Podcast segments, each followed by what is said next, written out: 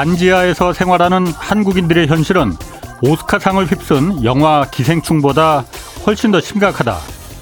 영국 BBC가 폭우로 서울 신림동 반지하에서 살던 이 발달 장애 가족의 참변을 전하면서 지적한 말입니다. 어제 대통령이 참사 현장을 찾았습니다.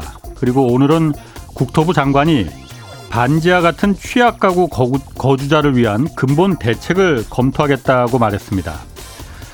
습기 차고 어두컴컴한 반지하에 이거 원해서 사는 사람은 아무도 없습니다. 진짜 서민들을 국가가 보호해주고 그 삶을 개선해주지 않으면 비극은 앞으로도 계속 찾아옵니다.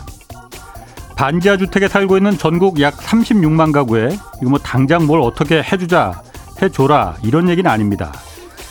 다만 지난달 정부는 서민계층 민생 안정 대책이란 명목으로 종부세 감면을 내놓은 바 있습니다.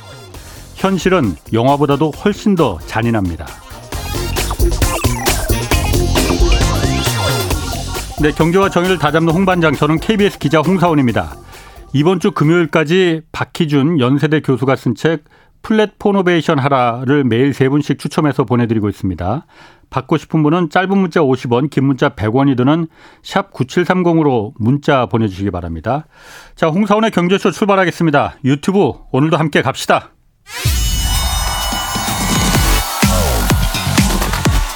대한민국 경제 오디션 내가 경제스타 K 여러분 경제가 어려워서 힘드시죠? 그래서 준비했습니다. 대한민국 경제 오디션 내가 경제스타 K 힘든 경제 상황을 이겨낸 감동 스토리 우리 가정의 특별한 경제 공부법 슬기로운 투자 아이디어 경제와 관련된 이야기라면 모두 모두 환영합니다. 총 상금 6천만 원을 준비했습니다. 여러분의 많은 참여 기다립니다. 이 프로그램은 당신의 투자의 길을 춤추게 하는 새로운 투자 플랫폼 탱고픽에서 함께합니다. 네, 들으신 대로 내가 경제스타 K 여기 사연 지금 12월 9일까지 받고 있습니다. 대상이 2천만 원이고 최우수상 500만 원, 월장원 550만 원씩 상금 주어지는데 어, 진정성이 담기면은 이거 당, 이 뽑힐 당첨될 가능성 매우 높습니다. 사연은 홍사원의 경제쇼 홈페이지에 올려주시면 되고요. 자, 경제쇼 오늘 어, 정부의 주택 공급 정책이 다음 주 화요일 이제 발표가 됩니다. 원래 어제 하기로 했었는데 폭우 때문에 좀 연기가 됐는데 이른바 250만 채 플러스 알파 주택 공급 정책 여기 좀 자세히 분석해 보겠습니다. 오랜만에 나오셨습니다. 이광수 미래에셋증권 수석 연구위원 나오셨습니다. 안녕하세요. 예, 안녕하세요. 휴가는 갔다 오셨고요? 예, 좀, 좀 빨리 다녀왔습니다. 그러셨구나. 예. 예. 먼저, 아, 집값 하락 추세 요즘 계속 된다, 된다, 뭐 이렇게 언론에서들 많이 말해요. 실제로 어느 정도입니까? 어, 우선 실거래 가격이 음. 빠지고 있고요. 예. 뭐 지수로만 보면 실거래 가격이 최근 두 달간 한 0.4% 정도 빠지 빠졌습니다. 그래서 예. 여러분들이 이 뭐 퍼센트로 얘기하면 그러니까. 감이 잘 안 오시니까. 그럼 뭐그 정도 빠져서 뭐 어느 원발의 오줌 누기 아니야 뭐 이런 얘기들 많이 하는데. 근데 지수로만 그렇게 나타나는 거고요. 예. 실제로 보면 예를 들어서 고점 대비해서 예. 평균적으로 한 15%에서 20% 정도는 실거래가가 아. 빠졌다고 보시면 좋으실 것 같습니다. 고점 대비해서 그렇습니다. 그러니까 그 0.4%라는 거는 뭐 지난주 이렇게 네, 뭐, 비교해서 뭐, 네. 근데 아. 지수하고 예, 또 예. 개별적으로 저희가 시장에서 맞닥뜨리는 음. 가격이 좀 다르니까요. 네네. 근데 또 하나는 음, 뭐 지역별로 좀 편차가 있는데요. 예. 일부 지역은 2년 전 가격으로 돌아간 곳도 있습니다. 예. 코로나 이전 음. 가격. 네. 그래서 집값 하락이 좀 실제로 예. 어, 되고 있다라고 예. 보시면 될 것 같고요. 과거하고 다른 점은 한 세 가지 정도 있습니다. 하나는 뭐냐면 그러니까 최근하고 다른 예. 점은 이런 하락이 일시적으로 이루어진 기간이 있었어요. 예. 최근에도. 그런데 이게 좀 추세적으로 이어지는 느낌이고요. 네. 그러니까 계속 하락하고 있고 예. 두 번째는 호가 대비해서는 엄청나게 하락했습니다. 호가 대비해서는 집주인이 부르는 가격에 대비 팔려는 사람이 부르는 가격에 대비해서 그렇죠. 그러니까 최근 2년간 이 호가가 엄청나게 상승을 했고 예. 어, 거래가 안 되지만 호가는 계속 높은 수준이었거든요. 음, 음. 근데 그 호가가 실제로 빠르게 하락하고 있어요. 부르는 사람이 그렇습니다. 그래서 그 호가가 심지어 전에 거래되는 가격보다 낮게 호가를 부르는 네. 그런 상황인 거죠. 예. 전형적으로 시장이 위축되고 있고 가격이 예. 하락하는 그런 그런 뭐랄까요 예. 시그널 신호들을 예. 여기서 찾을 수 있고요. 마지막으로는 거래량이 크게 위축되고 있다는 겁니다. 어. 그러니까 가격이 빠지는 것과 동시에 거래도 예. 안 되고 있다. 뭐 예. 이건 안 되는 수준인데요. 거의 예. 안 되는 수준인데 7월 서울 아파트 매매 거래량이 479건입니다. 오늘 날짜로. 7월? 네. 그러니까 지난달 지난달 한 달 동안 그렇습니다. 서울 다, 아파트가요. 몇 건요? 479건. 한 동이 아니라 서울시 전체. 그렇습니다. 너무 작은데. 네. 아. 그래서 어, 이게 이제 추가적으로 더 어, 물론 신고가 되겠지만 네. 그러, 그걸 감안하면 700건 정도 될 것으로 예상하고 있는데요. 네. 역대 최저 수치고 네. 쉽게 말하면 여러분들이 지금 서울 아파트에 사시면 700명 안에 들어갑니다. 지금 서울 아파트 그러니까 뭔가 매매 거래를 타면은 네. 700명 안에 들어간다. 그렇죠. 네. 서울시만 해도 한 천만 명 정도 될 거 아니에요. 가구 수로 따지면 한 250만 가구 그렇습니다. 될 테고. 네.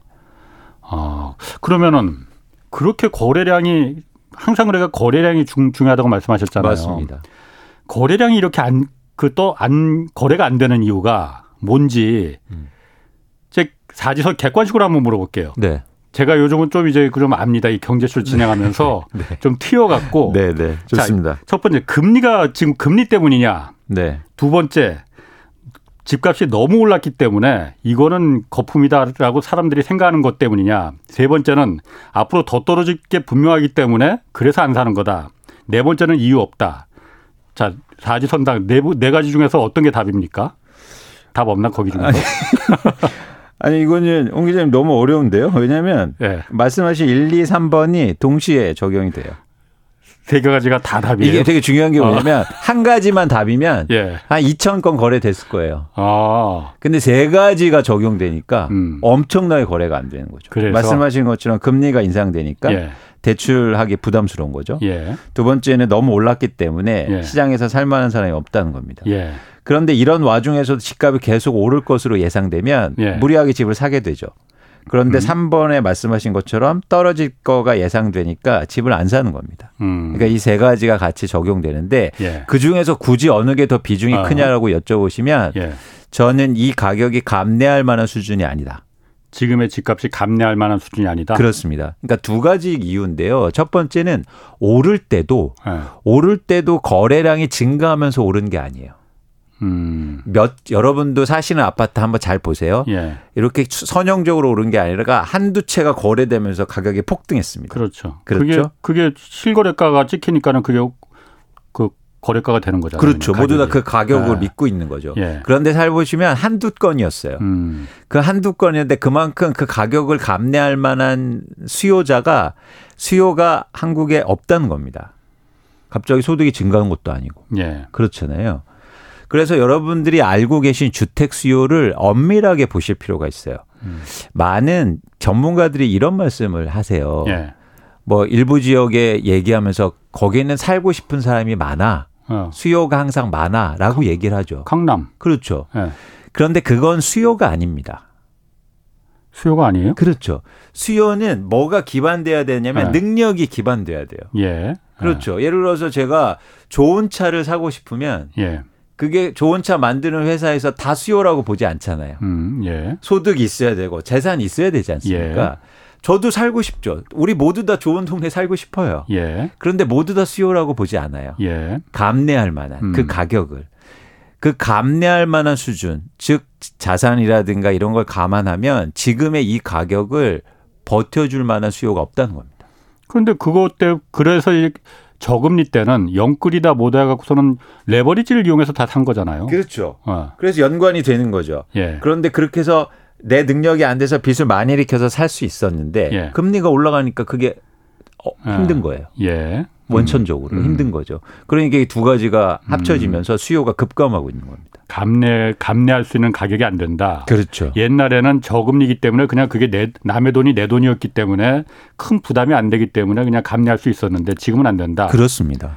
그러면은 네. 지금의 집값 하락 추세가 네. 말씀하신 대로 그 중에 제가 봤을 때 금리가 그러면 말씀하신 거 보면 금리가 모든 걸 다 이끄는 지금 집값 하락의 첫 번째 원인인 것 같아요. 그러면은 네. 기준금리 앞으로 더 오를 거잖아요. 계속 내릴 가능성은 뭐 언젠가는 내릴 수도 있겠죠. 그런데 앞 그건 한참 뒤에 얘기일 것 같고 네. 금리가 내리지 않는 한 그럼 집값은 절대 올라가지 않습니까? 그러면은 상승하기가 힘든 거죠. 어, 네. 그리고 또 하나 금리만 단순히 문제가 아니고 말씀드린 예. 것처럼 가격 자체가 비, 높기 때문에 예. 그래서 네. 이런 것들을 종합적으로 볼 때는 음. 가격이 오르기는 굉장히 힘든 상황이라고 보시면 됩니다. 그럼 이 하락 뭐 다 궁금한 건 그걸 거예요. 그게 물론 무주택자와 유주택자가 입장 차이가 있겠지만은 어, 이 하락세가 언제까지 계속될지 이거는 무주택자도 관심 있고 유주택자도 관심 있을 겁니다. 네. 기대하는 바는 물론 다를 수 있겠지만은 네. 이 하락세가 지금 언제까지 그럼 계속될 거냐 그리고 얼마나 어 심각하게 거품이 꺼질 거냐. 네. 그렇게 질문하면 어떻게 좀 답하시겠습니까? 사실 그건 저는 여기서 수치로 말씀드릴 수는 있죠. 예. 어, 그런데 그거는 사실은 전 의미가 없다고 보고 있습니다. 음. 왜냐하면 틀릴 가능성이 굉장히 높고요. 예. 그런 측면에서 이제 두 가지 측면에서 접근해 봐야 되는데 예. 이제 가격이 하락하게 되면 예. 다시 수요가 증가하게 됩니다. 하락하면은 예. 그걸 받치는 수요는 분명히 있습니다. 그렇죠. 부동산은 그렇죠.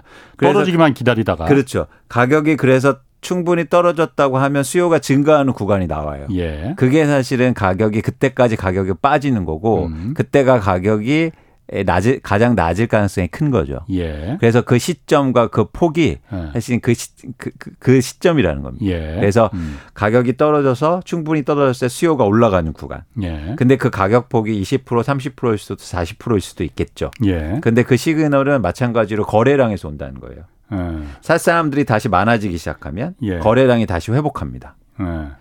왜냐하면 사기 시작할 그렇죠. 때니까 예. 그 시점이 바로 가격의 저점이고 가장 예. 낮은 상황이죠. 예.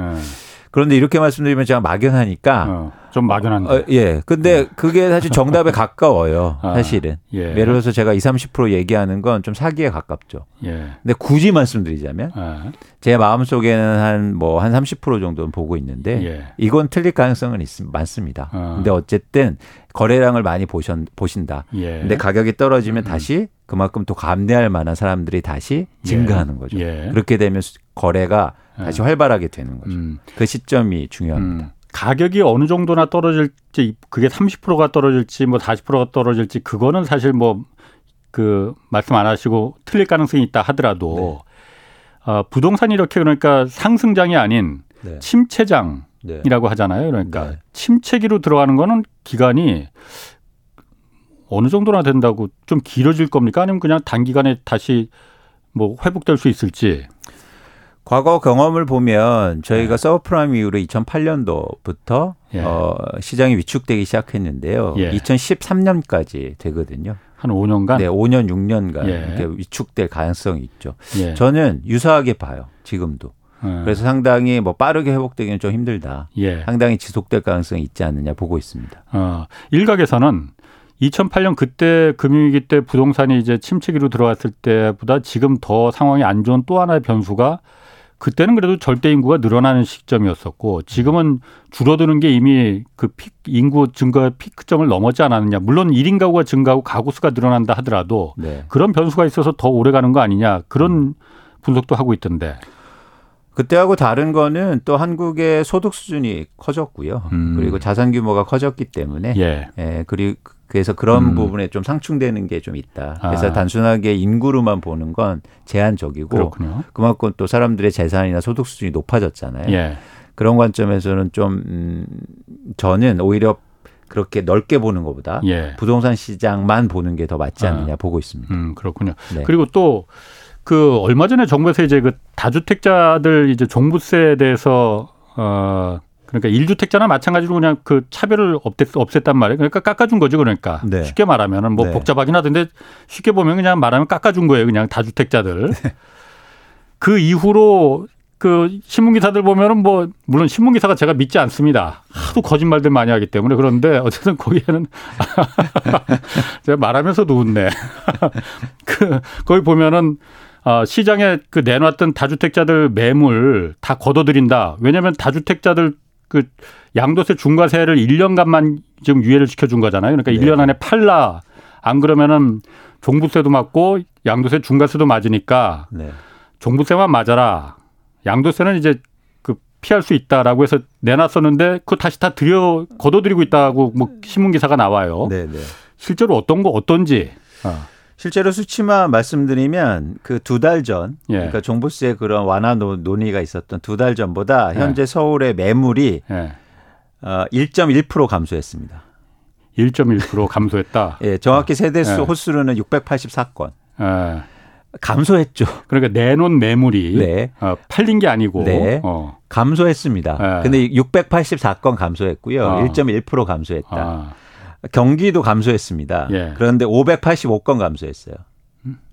네. 585건? 네. 그러니까 아. 감소하다는 말이 틀리진 않았어요. 예. 근데 감소가 아. 많진 않다. 많진 않다. 네, 그래서 아. 이거 매물이 줄어서 가격이 오를 거다. 예. 이거는 아니다. 라고 아. 말씀드릴 수 있습니다. 그렇군요. 그리고 또 하나는 뭐냐면 아. 저희가 이런 어떤 정책이나 이슈를 봤을 때 반대로 생각해 보시면 돼요. 반대로? 예. 어. 바로 전 정부에서는 종부세 강화했잖아요. 예. 그래서 집값 떨어뜨릴 거다. 예. 매물 내놓을 거다. 근데 집값 올라갔어. 그렇죠. 예. 뭐 그것 때문에 오른 건 아니지만은. 네. 예. 근데 어쨌든 이 예. 그래서 이 종부세 강 강화하든지 완화하든지 예. 집값하고는 사실은 상관이 영, 상관관계 음. 혹은 인과관계가 적을 가능성이 굉장히 예. 높다는 거죠. 아. 내가 집을 갖고 있는데 예. 파는 파는 이유는 세금도 중요하지만 더 중요한 건 전망입니다. 전망. 네. 아. 제가 지금 예, 예. 예를 들어서 세금을 많이 내더라도 집값이 예. 그거보다 더 오를 것 같으면 예. 갖고 있죠. 예.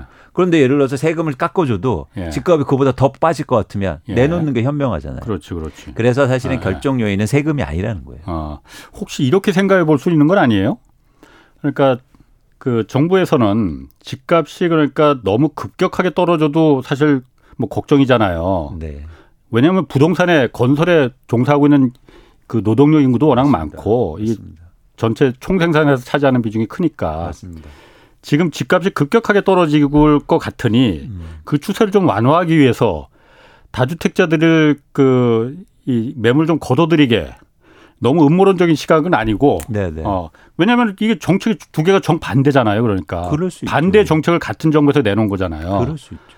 이걸 갖다 좀 집값 떨어지는 속도를 좀 그좀 그 좀 조절하기 위해서 늦추기 위해서 다주택자들 매물을 그 걷어들일 걸 뻔히 알면서 이제 좀 이렇게 종부세를 완화시켜 준 거 아니냐. 음. 그렇게도 볼 수 있는 겁니까?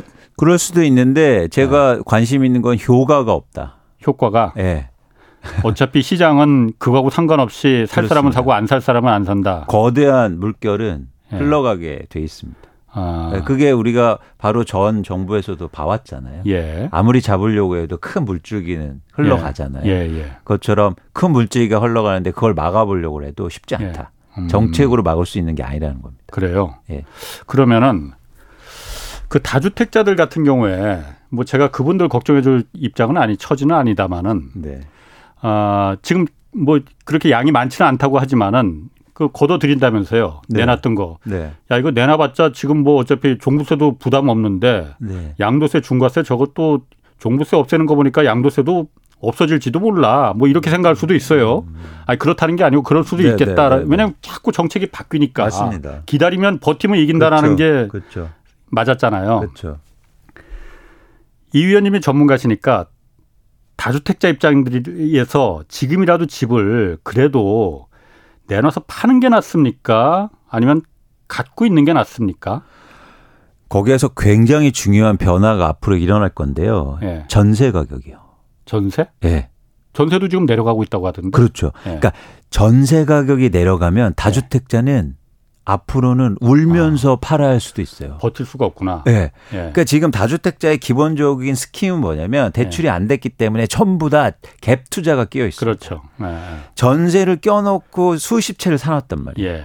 그런데 전세가가 빠르지면 그러니까 예. 올라갈 때는 레버리지가 일으키면서 세대수가 증가하죠. 예. 보유 세대수가.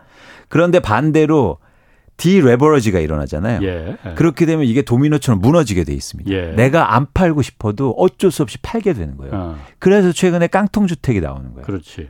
그래서 앞으로 전세 가격이 엄청나게 큰 충격을 줄 수도 있어요.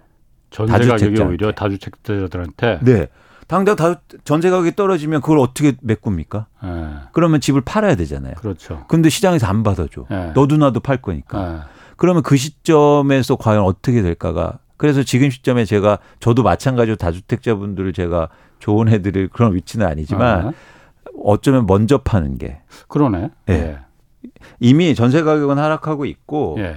그런 게 나중에 가면 더 심각해질 수 있다. 다주택자 입장에서는. 아, 다주택자가 그러니까 지금 종부세나 양도세만 문제가 그 거기 걸려 있는 게 아니고 전세 가격이 거기 걸려 있고 엄청나죠. 다주택자는 전부 다 전세가 끼어 있다는 거예요. 전세가가 떨어지면은 다주택자가 견딜 수가 없을 거라는 거예요. 그러면. 못 견딥니다. 거기 대출 받은 거예요. 그러니까 쉽게 말해서 대출을 해줬는데 대출 해준 사람이 이제 내 돈 다오. 그렇지. 어떻게 할 거예요? 예. 팔아야죠. 음. 예. 근데 안 팔려. 예. 그러면은 시장에서 큰 변화가 일어나는 거죠. 너도 나도 어. 팔려고 할 텐데. 그러게요. 예. 어. 그래서 그러네. 이미 예. 전세 보증 사고가 막 증가하고 있지 그러니까. 않습니까? 예, 예, 예. 7월에 역대 최고치를 경, 신했는데 예. 이렇게 해서 이제 이미 그런 신호들이 나타나고 있는 거죠. 아, 그 그게 또 그렇게 연결돼 있군요. 그러니까 우리나라 음. 부동산 시장은 다 연결이 돼 있는 거예요. 어. 특히 전세라는 특이한 구조 때문에 예. 이게 임차인과 임대인과 다주택자와 그리고 투자 수요와 이게 다 연결이 돼서요. 예.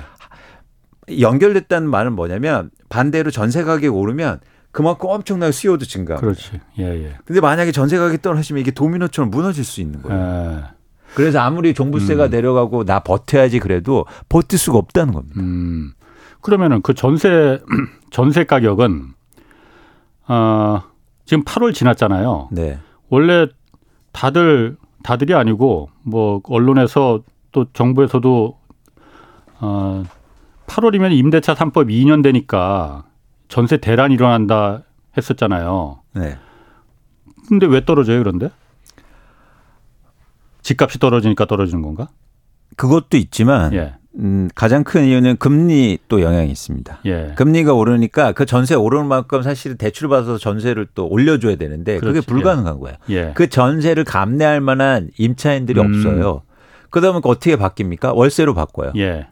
그래서 월세가 지금 임대차 계약이 거의 50%가 넘어가고 있거든요. 예. 그러면 전세 수요가 줄어드는 거잖아요. 예. 그죠? 월세 수요는 증가하고 이게 첫 번째 원인이고 두 번째는 뭐냐면 자꾸 이제 전세 가격을 전문가 전 전문가라고 하고 싶지는 않지만 네. 왜냐하면 여러분이 전문가를 보실 때 부동산의 익스포저 즉 자기의 그, 그 이해관계가 있으면 전문가로 보시면 안 돼요. 네. 근데 그런 분들 막 유튜브 나와서 얘기하잖아요. 네. 대부분 뭐라고 하냐면 전세 가격 올라서 올라가서 집값 올라갈 거다. 근데 전세 가격 왜 오르느냐? 서울의 입주 물량이 감소한다. 이런 얘기를 많이 하죠. 음.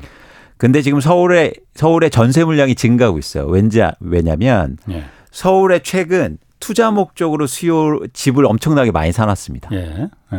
지방에서. 예. 아 지방에서. 예. 어. 지방에서나 예. 뭐 다주택자들이 예, 예. 투자 목적으로 사놨으니까 전부 다 전세 물량이 증가한 거죠. 예. 대신 진짜로 실거주한 사람들은 다 경기도로 이전하고 있어요. 그래서 인구가 줄고 줄었잖아요. 음. 서울에. 예. 근데 경기는 입주 물량이 증가 증가하고 있단 말이에요. 어. 증가했고. 예, 예. 그러니까 그렇게 되니까 경기의 입주 물량이 충분하니까 전세 네. 가격이 안 오르는 거 있는 겁니다. 아. 서울에. 예. 이해하셨죠? 예전에는 단순하게 보면 서울에만 반드시 살아야 됐으니까 예. 서울에 입주 물량이 줄게 되면 전세 가격이 올라요. 예. 근데 이제는 서울에 못 사니까 슬프게도 경기도로 이전하면서 서울에 지금 전세 물건이 많아지고 있단 말이에요. 음, 아니 그렇다 하더라도 서울에 어쨌든 그 전세 물량들은 누군가는 살 거 아니에요 거기서 전세 들어가서. 아니요, 그 사람들이 이전하고 있다니까요. 그럼 그, 그 집들은 그럼 빈집으로 남아있을지는 않을 거 아니에요. 누군가 전세를 찾아야죠. 예. 네. 근데 그 찾는 게 많아지고 있단 말이에요. 아, 그러니까 전세가 떨어지는 그러니까 거죠. 떨어진다. 그렇죠. 서울에 있는 사람들이 경기도로 이전하니까. 그렇습니다. 아니 그런데 제가 네. 뭐이 꼬투리를 잡는 게 아니고 네. 서울에서 어쨌든 그, 그 살아야 되는 사람들이 있단 말이에요. 그 사람들은 비싼 값을 주고라도 살고 싶은데 그런데 너무 비싸니까 그 경기도로 이전한다 하는데 네. 만약 서울의 전세값이 내려가면은 네. 경기도로 안 갈 거 아니에요. 근데 근데 일단 어. 충분히 내려가야죠. 충분히 내려가야 예, 된다. 내려가는 그게 아. 속도가 필요한 거지. 예, 예. 조금 내려간다 해서 어 다시 와야지 이러진 않는단 아, 그러니까 말이에요. 지금 서울이 이렇게 높은데 이게 내려가는 속도가 너무 낮으니까 대체자가 경기도 보니까는 그렇습니다. 훨씬 더 내가 내 수입에 맞겠다 저기는. 그리고 입주 물량도 많아지고 있고. 입주 물량은 많고 대체 대안이 될 수가 있으니까. 그렇습니다. 그래서 전세 대란이 일어나지 않았다. 그렇습니다. 음. 그리고 월세가 더 증가하면서 예. 그만큼 전세 수요가 감소하고 있는 거죠. 예. 그래서 음. 사실 월세 전세 가격이 타락할 가능성이 큰 거죠. 전세 가격이. 네. 어. 원래 집값이 상승할 땐 전세 가격이 먼저 오르기 시작하는 거고 집값이 떨어질 땐 전세 가격도 같이 떨어지고 그런 거 아니에요? 대부분 그렇게 동행하는데 이제 예. 그런 방향성으로 그런 가는데 전세는 사실은 실제로 아까 서울도 얘기 드렸지만 입주 네. 물량이 줄게 되면 전세 가격이 오를 수밖에 없거든요. 예. 그냥 단, 단편적으로 보면. 예. 근데 지금은 다른 현상이 일어나는 걸 저희가 좀 이해하실 필요가 있다는 거죠. 아, 그렇군요. 네. 자, 그리고 그 정부가 이제 16일 날 다음 주 화요일 날 250만 호 플러스 알파 이 주택 공급 대책 발표한다고 해요. 원래는 어제 하려고 했는데 어제 집중호우 때문에 좀 연기를 했는데 200 어, 250만 호 플러스 알파라고 지금 알려져 있거든요. 어, 아직 뭐 내용이 공개되진 않았지만은 주로 핵심 내용이 어떤 게 좀 될 가능성이 큰가요? 일단 기본 틀은 네. 민간 중심으로 공급을 하겠다. 예. 그래서 뭐 50, 50만 가구 아니 뭐 연간. 예. 그래서 그 정도에서 계속 공급을 증가시키겠다 이런 이제 기본 틀을 갖고 있고요. 그래서 민간 중심으로 하다 보니까 재건축이나 재개발을 음. 좀 이렇게 에, 뭐 인센티브를 좀 예. 많이 줘서 예. 그쪽에 사업을 원활하게 진행시켜서 공급하고 예. 또 기존에 추진하고 있던 삼기 신도시 예. 추진하고 예. 또 역세권이나 이런 데 고밀도 개발해서 예. 공급하겠다는 계획입니다. 예. 그래서 그 재건축 재개발의 어떤 그 활성화 방안은 예. 재건축 초과이익 환수 제도를 좀 완화시켜 주고 그다음에 안전 진단을 좀 완화 그것도 음. 마찬가지로 완화하고 그리고 용적률을 높여준다 이런 방향이거든요. 그래서 그런 차원에서 정부가 민간 중심의 공급을 확대시키겠다 이런 계획으로 음. 보여집니다. 음. 재건축 그러니까 재개발을 통해서 주택 공급을 좀 도심 주택 공급이 좀 필요한 거니까 지금 네. 그 부분을 좀 늘려주겠다.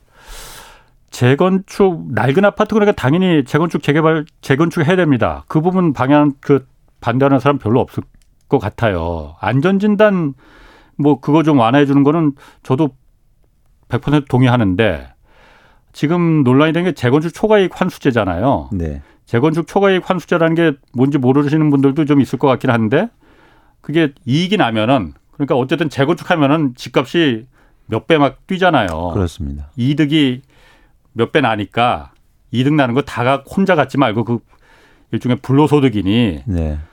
반만 갖고 최대한 그러니까 50%만 갖고 아 아니 그러니까 최대한 50%는 세금으로 좀 띄어간다. 네네. 나머지 한 50% 이상만 좀 개인의 소득으로 그 이익으로 가져가라 이 취지잖아요. 네네.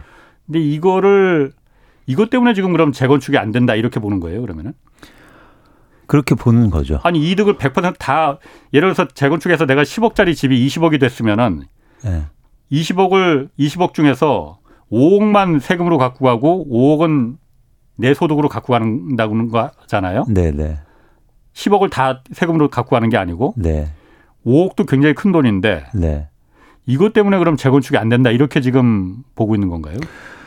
그러니까 제가 예상해 보건데 예. 이런 거죠. 보통 이런 정책을 세울 때 예를 들면 이해 당사자들이나 전문가들하고 음. 얘기를 하겠죠. 예. 저도 이제 과거에 그런 자리를 가보면 예.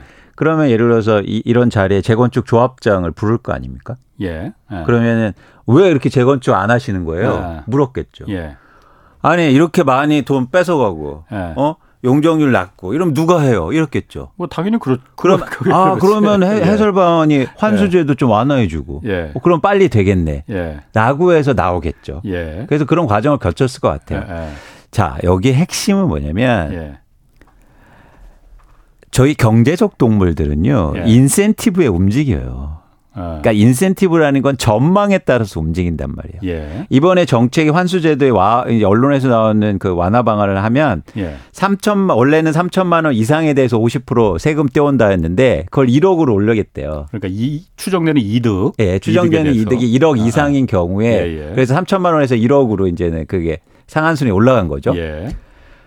근데 그렇게 되면 어떻게 되겠습니까? 또 에이 3억으로 올려줘. 어, 더 올려줘. 난 안 할래. 어, 안 할래. 이게 어. 이렇게 사람은 움직여요. 예. 이게 경제적 동물의 기본적으로 속성이란 말이에요. 예. 그럼 3억 하면 어떻게 되겠습니까? 에이, 5억 해줘. 어. 안할 거야. 버티니까 더 올려주네, 계속. 그렇습니다. 아. 과연 이게 예. 저는 예. 회의적이라는 거죠. 이런 정책을 한다고 해서 갑자기 조합원들이 우와! 내일부터 당장 시작할까? 예. 라고 해서 갑자기 동의율이 올라가고 재건축이 활성화될 거냐? 저는 회의적이다. 네. 네. 더 달라고 할 겁니다. 당연히 그렇습니다. 네. 네. 그래서 그런 차원에서 과연 이렇게 완화책이 예. 실제로 우리가 민간 주도의 사업을 활성화시킬 가능성이 있을까? 예. 저는 그런 측면에서 음, 좀 불확실성이 크다는 거고요. 네. 아, 사실 여기서 몇, 몇, 몇 가지 지적할 점이 있어요. 예. 250만 가구라고 하는데 예. 자, 이게 분양이냐, 예. 입주냐. 음.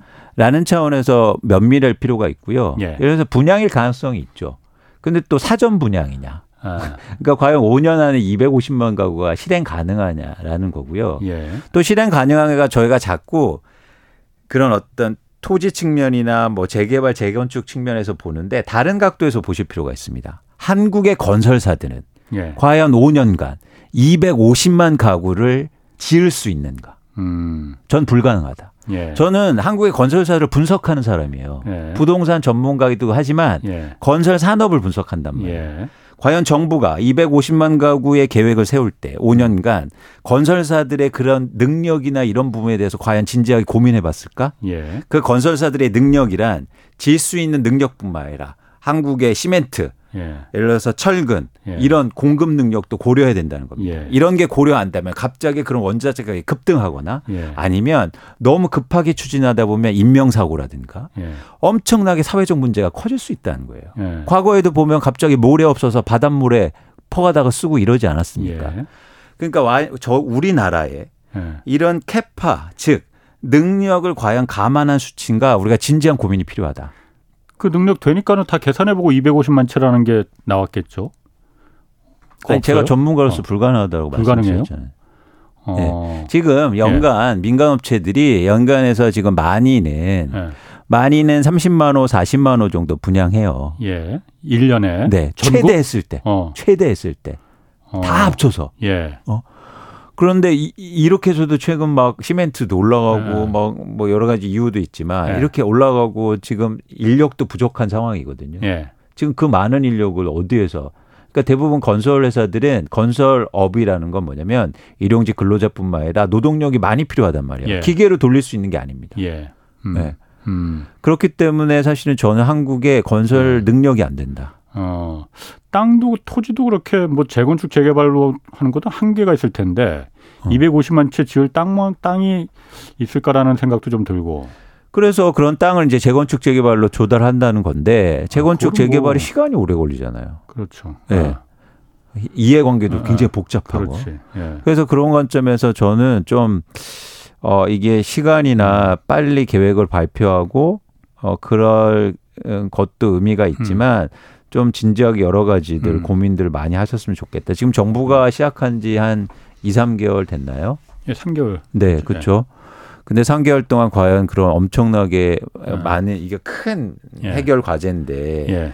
그런 여러 다각도로 과연 검토가 됐는지 예. 저는 한번 여쭙고 싶습니다. 그 양도 250만 채의 양도 양이지만 아까 잠깐 말씀하셨지만은 지금 재건축 초과 이익 환수제 그 얘기가 지금 계속 나오거든요. 왜냐면은 지금 서울 시내 특히나 저 강남이나 그 수익성이 좋은 데서는 제일 지금 그 재건축 단지 조합원이나 아니면 건설사들이나 가장 최고의 관심거리는 재건축 초과이익 환수제거든요. 저거 없애달라는 거거든요. 네. 저거 없애야만이 우리 재건축 한다. 네. 10억 먹을 걸 5억만 먹는데 우리가 왜 하느냐. 네. 이거잖아요. 네. 사실 그런데 아까 말씀하시기를 아마 지금 뭐 다음 주 화요일에 이제 발표가 돼야 알겠지만은 이득이 3천만 원 이상일 때 50% 이제 세금으로 환수하는 걸 아마 1억 이상 이득이 날 때로 올려줄 것 같아요. 그렇게 지금 얘기는 나오고 있어요.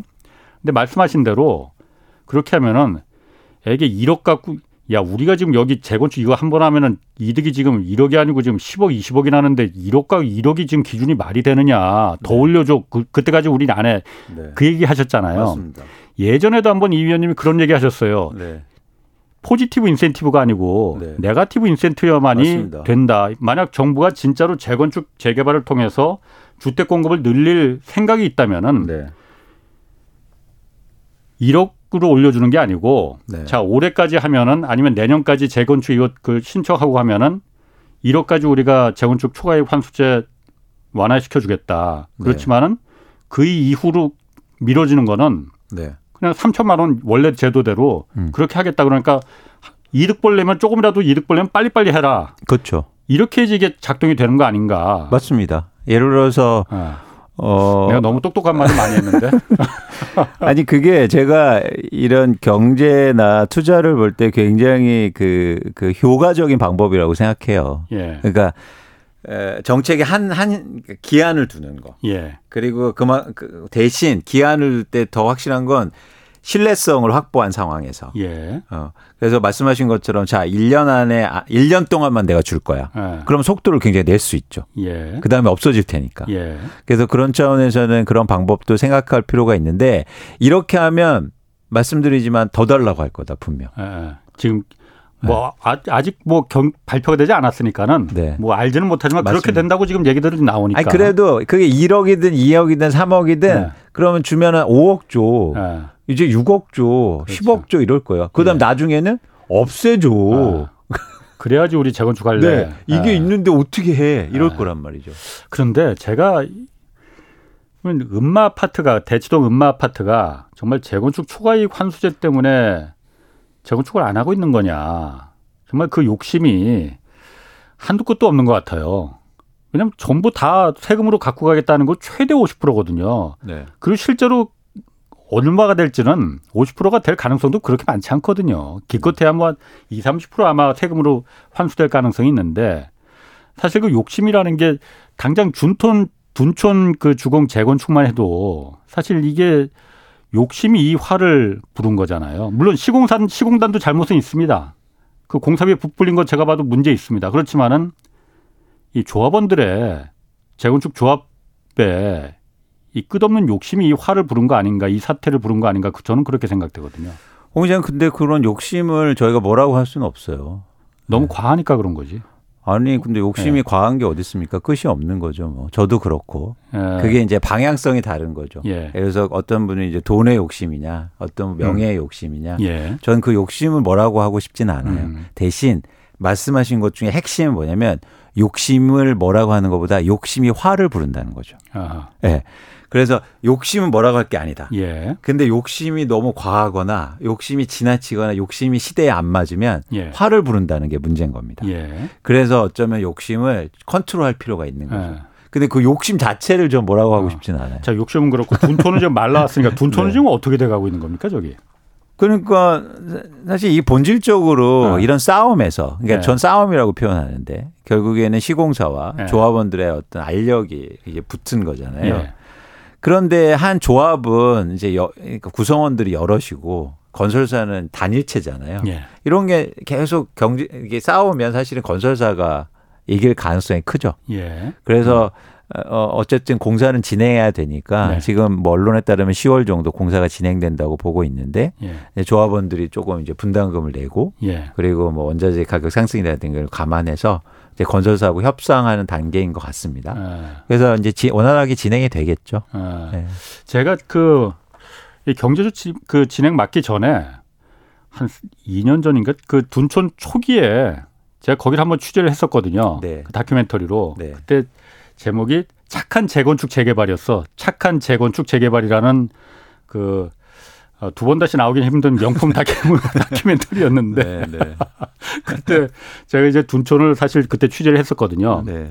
근데 그때는 사업 초기였기 때문에 그때 6천억 이제 공사비 올리는 거그 네. 문제가 막 불거졌을 때였어요. 네, 네.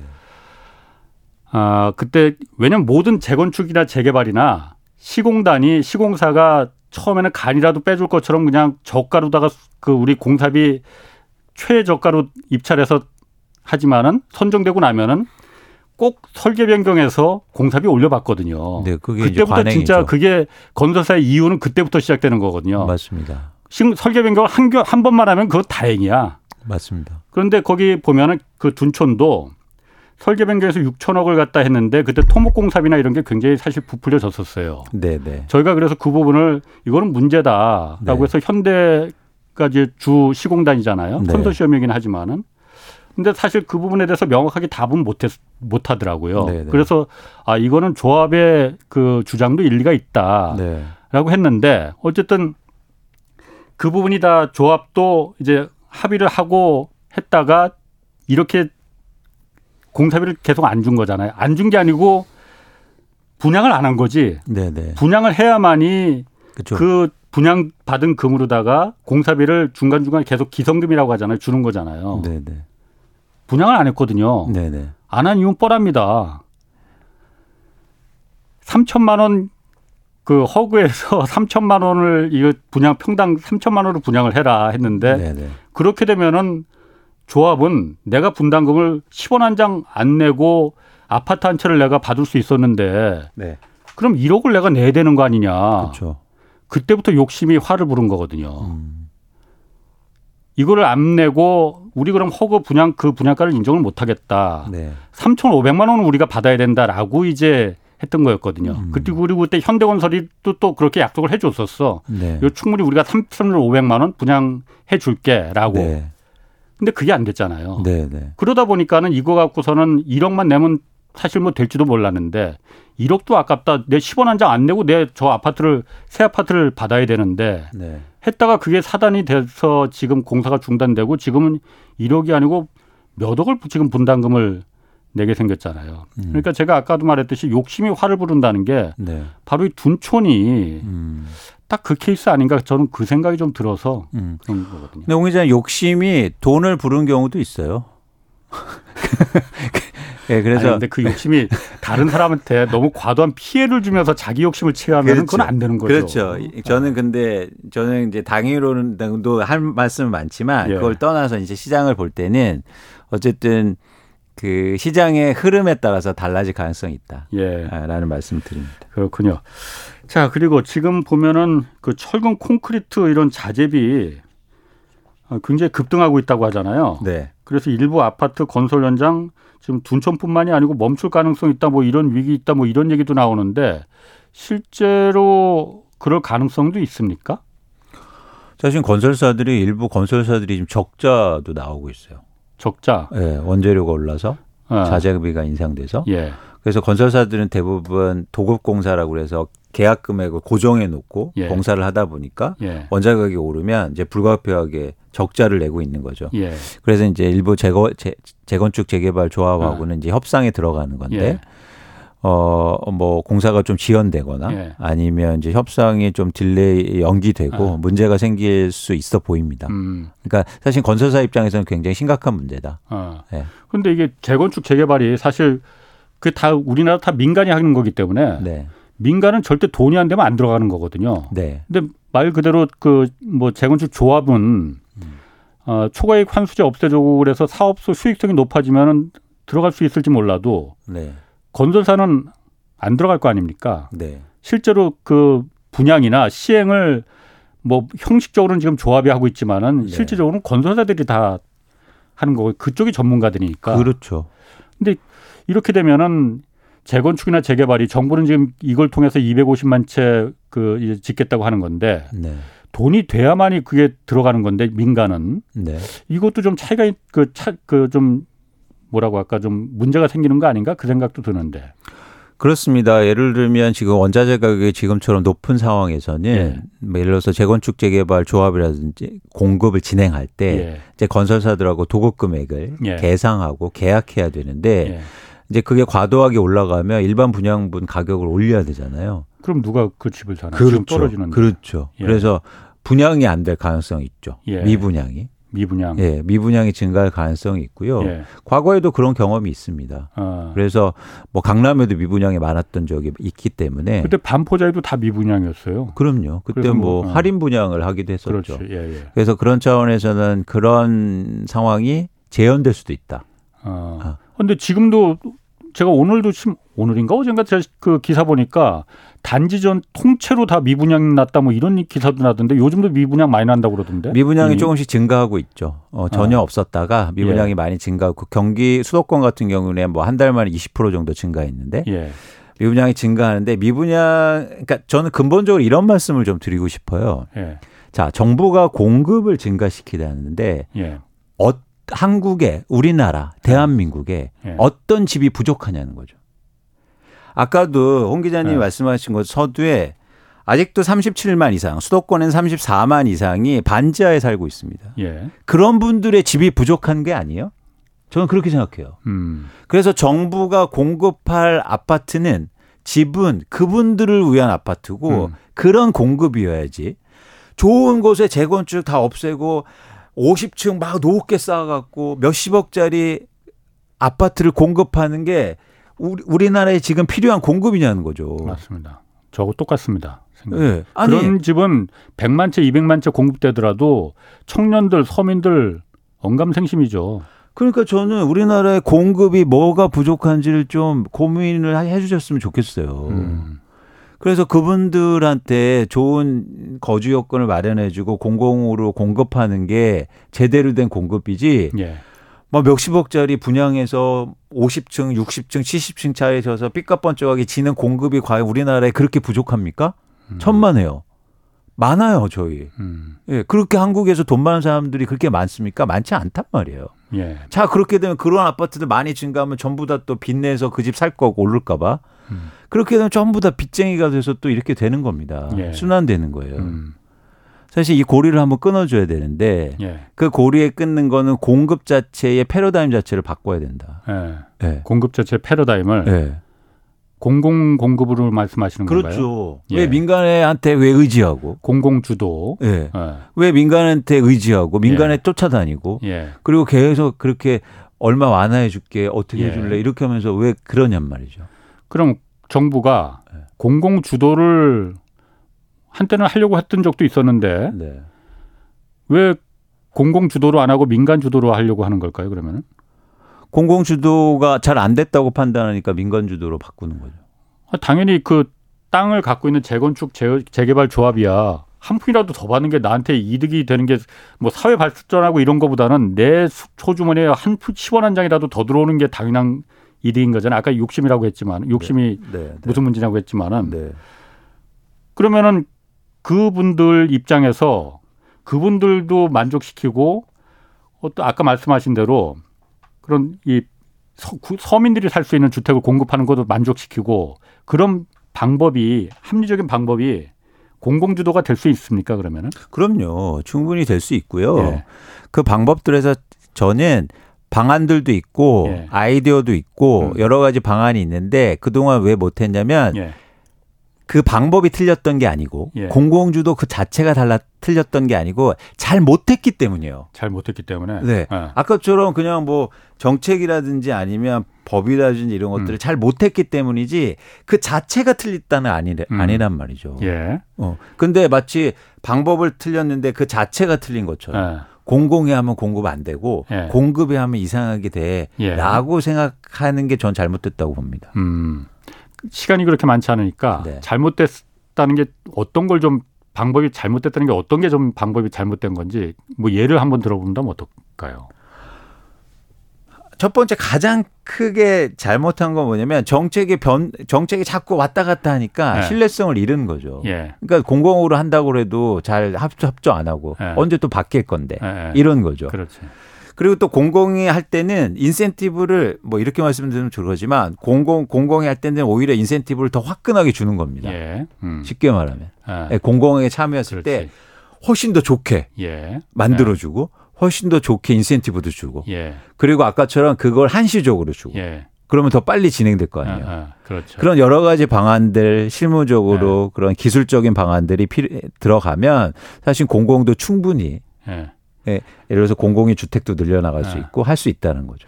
뭐 그 부분 플러스 음. 사실 지난 그 과거 정부에서 공공 주도 정책에서 제가 아쉬웠던 거는 그러니까 국가가 공공이 갖고 있는 택지가 분명히 있거든요. 네. 택지뿐만 아니라 땅이 있잖아요. 네. 거기를 공공을 위해서 주택을 지을 때는 공공 주택을 지을 때는 앞으로는 국가가 할 때는 100% 무조건 다 공공으로만 간다 여기는 민간한테 땅 팔지 않는다라는 걸 아예 법으로 다 선언을 해버리면은 고칠 수 없게끔. 왜냐면 공공이 당연히 공공의 땅이니까 그런 공공을 위해서 써야 되는 거잖아요.